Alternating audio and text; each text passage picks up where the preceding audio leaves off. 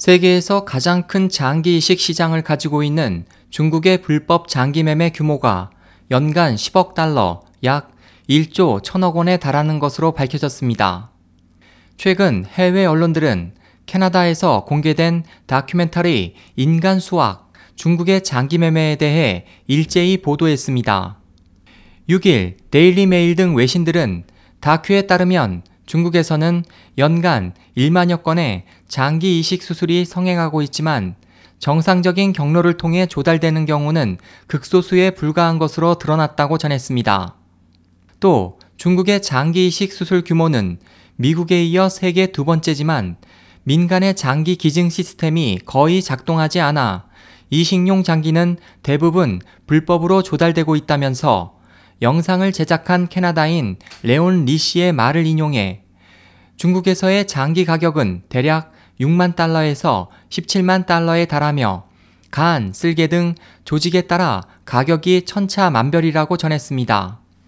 다큐멘터리에 나오는 한 중국 경찰은 시술팀이 한 여성의 장기를 마취도 하지 않은 채 적출하는 끔찍한 광경을 직접 목격한 적이 있다고 증언했습니다. 중국에서 거래되는 대부분의 장기는 사형수에게서 적출되는 것으로 알려져 있습니다. 황제프 전 중국 위생부 부부장 겸 중국 장기기증이식위원회 주임은 2008년 영국 의학 전문지 렌싯을 통해 중국에서의 이식용 장기의 65%는 사망자의 시신에서 나오며 그중 95%가 사형수라고 밝혔습니다.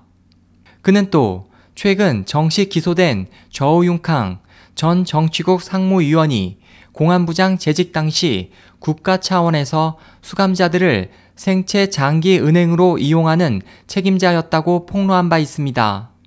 인권 변호사 데이빗 메이터스와 전 캐나다 의원 데이빗 킬고어는 다큐에서 중국에서 매년 시행되는 1만여 건의 수술에서 75%의 장기는 1999년부터 당국이 집중적으로 탄압해온 파룬궁 수련자의 것이라며 그들에 대한 불법 생체 장기 적출은 현재도 진행되고 있다고 지적했습니다.